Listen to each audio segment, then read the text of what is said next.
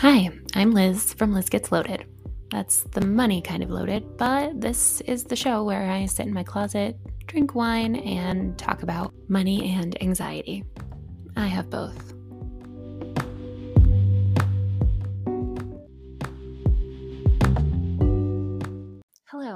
Hello. Hi. I know I've done like 30 of these and I still don't know what to say when I first start. I'm always like, hi friend. Like I've just bumped into someone on the street, but that's not what's happening. So anyways, all right, here's what's on my mind today. Here's what I was thinking about. There were a few examples that just kind of floating around in my mind this week of how brains are funny about money. And I actually just recently read a book called The Psychology of Money. And these kinds of examples, the things I want to talk about, are actually what I thought that book was going to be about. It was about something completely different. It was much more about investing than kind of day-to-day spending and income. It was still a good book. It just wasn't what I expected. But this is kind of what I thought it was going to be about. Okay, I've been talking for like a minute and I haven't.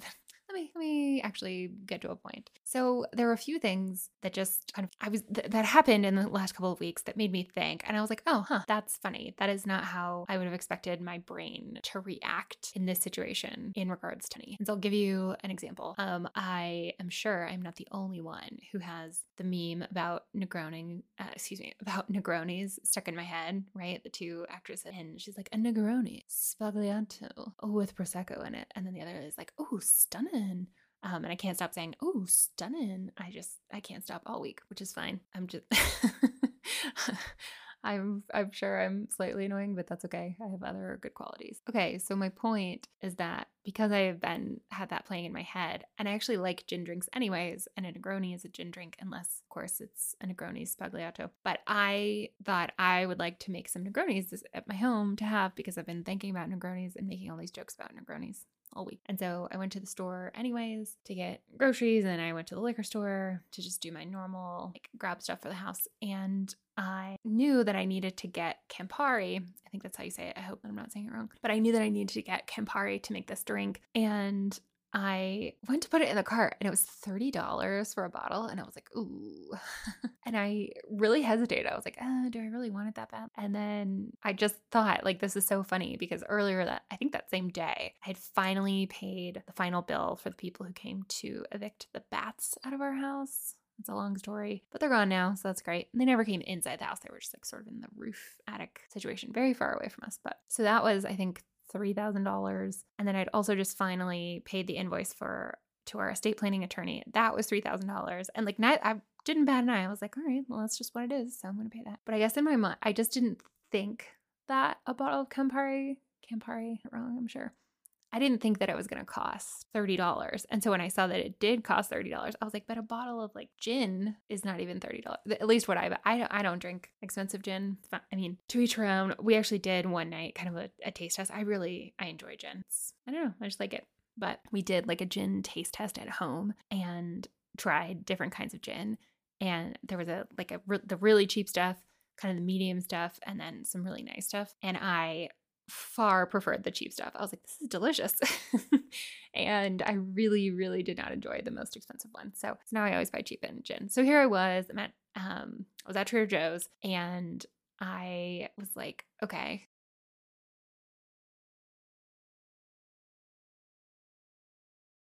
The bottle of gin that I bought was like $15 or something. And the Campari, which is like the accent to go in it, is $30. And I ended up buying it, but I really paused. I was like, this just feels silly, especially because I really only want to drink this because of a meme. And so I don't know. I thought that was really funny. I was just noticing to myself, like, yeah, you spent $6,000 today, like $30 on this liqueur. I don't even know what it is.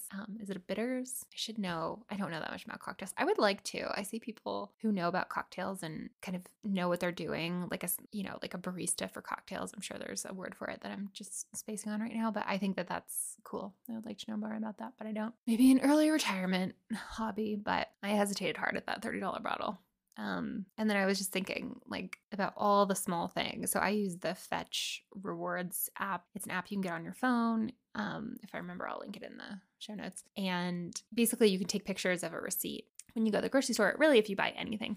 And it'll always give you like 2 cents for taking a picture of your receipt. But then sometimes if you purchase certain things, there's bonuses attached to that. So usually they're name brand grocery things. Like I always know if I buy Ben and Jerry's ice cream, usually I'll get like 60 points, which is like 6 cents. So it's still not that exciting, but I know that I'll get that from the app. And I don't think it's enough to change my behavior. Like I wouldn't say, I just buy Ben and Jerry's ice cream. Really like Ben and Jerry's ice cream. And I've tried a lot of different ice creams, but I don't think it makes me buy certain things, but I do get really excited when something pings in the app. Like if I take a picture of my receipt and it's like, hey, you got some extra points because you bought this thing, I get really pumped, to the point that when I go through the grocery line, like especially at self-checkout, often there's someone who's just left their receipt because they didn't need it or they didn't want it. Or sometimes I will, so I'll grab those receipts, and then sometimes I'll pick up receipts like that are just sort of right on top of the trash can or are on the ground. And I'm like, well, it's a free receipt. Like if I just take a picture of it, I might get some money.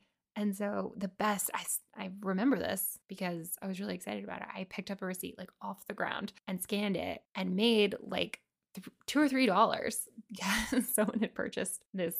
I remember it was some kind of frozen fish dinner, like some kind of like it wasn't a Lean Cuisine, but it was something like that, right? Like the pre-made dinner that you get in the frozen section. And I was super pumped, and I was really pumped, and I was like, okay, I make like a great, you know, I have a well-paying job. I own stocks that pay out dividends. Like I'm expecting a solid annual bonus next year. But when I get $2 for free through Fetch, like it lights up this part of my brain. I wish I knew more about actual psychology and brain science to understand why it lights up so much. I know it kind of feels like a slot machine. That's why we're also addicted to our phones, right? Because it's like a slot machine. It gives us a hit of dopamine or something. It just makes us so excited. And I just thought that was really interesting. Earlier today, actually, so I recently broke the pop socket on the back of my phone. If you don't have a pop socket, it's like a little handle that kind of pops in and out. So it makes it easier to hold your phone. And I'd had the same one on my phone for a really long time. And it's got this kind of like rubbery plastic stuff that actually pops in and out. And I'd had it for a long time, so I wasn't surprised that it kind of broke there, but it did. And so I needed a new one. And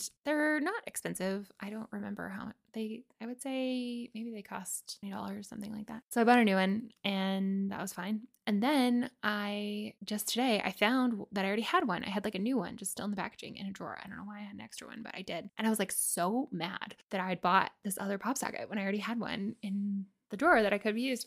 And I was like, well, that's a weird reaction, because what you actually have right now is more than you thought you had. Like before, you would purchase a new one and you thought you had no other ones, but now you've purchased a new one and you still have an extra one as backup sitting in a drawer. And I guess I was just mad that I spent the $20 to buy a new one when I didn't have to. But that doesn't seem like a reasonable reaction. I don't know. And then it made me start thinking about some other things that I don't think are reasonable reactions, but are very like natural and understandable reactions. So I think we all sometimes get a little bit, at least I do, I can admit that I do, get a little green-eyed when I see like Instagram influencers who get paid like $10,000 just for making an Instagram post. But I don't know why that bothers me, because like they have something of value and they're selling it for a fair market value, and that's totally fine. And I think it's understandable, right? I think we all kind of feel like, oh, I wish that I could get paid $10,000 just for posting something on Instagram, or maybe it feels a little bit unfair. Like I think there's this natural human inclination to feel like if someone's getting paid a lot of money and you don't feel like they're working very hard, then that feels like a little bit of an injustice, even though it actually doesn't affect at all.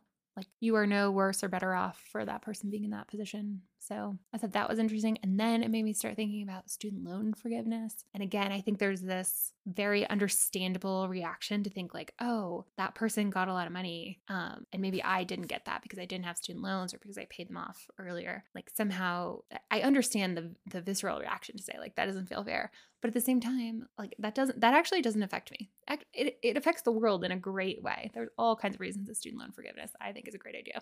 But I don't have the same reaction when, let's say, someone got a scholarship in college that I didn't get. I'm not like mad about that. And I'm not mad if someone takes advantage of another government program. Like if someone else gets food stamps, I'm not like, oh man, how come they get food stamps and I don't get food stamps? Like I understand why those things are, why we're treated differently. And it makes perfect sense to me. And it doesn't give me that emotional reaction. And so I just thought that was really interesting. I don't know if you ever think about that. I just noticed a few things this week and I thought it was interesting. And then I kind of went down a rabbit hole in my brain. And then I decided to say that rabbit hole out loud on a podcast episode. So I don't know if you have thoughts about, if you've noticed yourself doing things that are funny like that, I would love to hear about it. There is, you know, there's kind of this ongoing debate in the personal finance world about whether you need to like think about the small decisions, right? Like cut out your daily latte or stop getting avocado toast or whatever the cliche is. Or like if you should only just focus on the big numbers, like how much you're paying for housing, how much you're paying for transportation, how much you're paying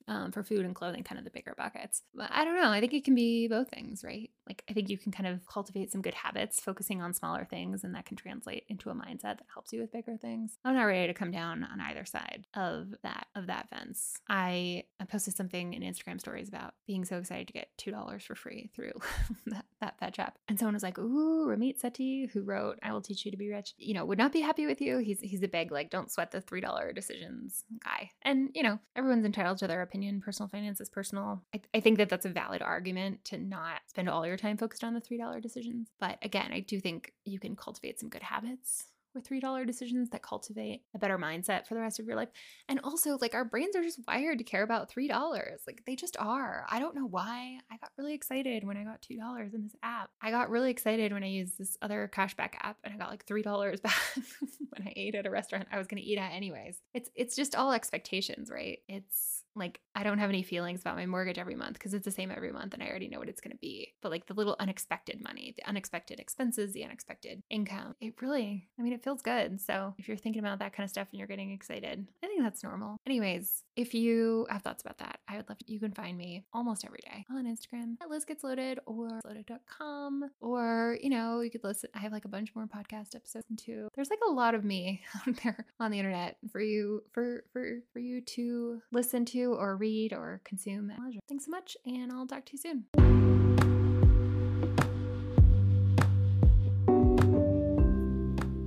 If you enjoyed today's episode, you have a couple options. You could just enjoy that satisfaction quietly and privately. Keep it to yourself. But just an idea, you could also share this with someone else who you think would like it. Just a thought. You do you.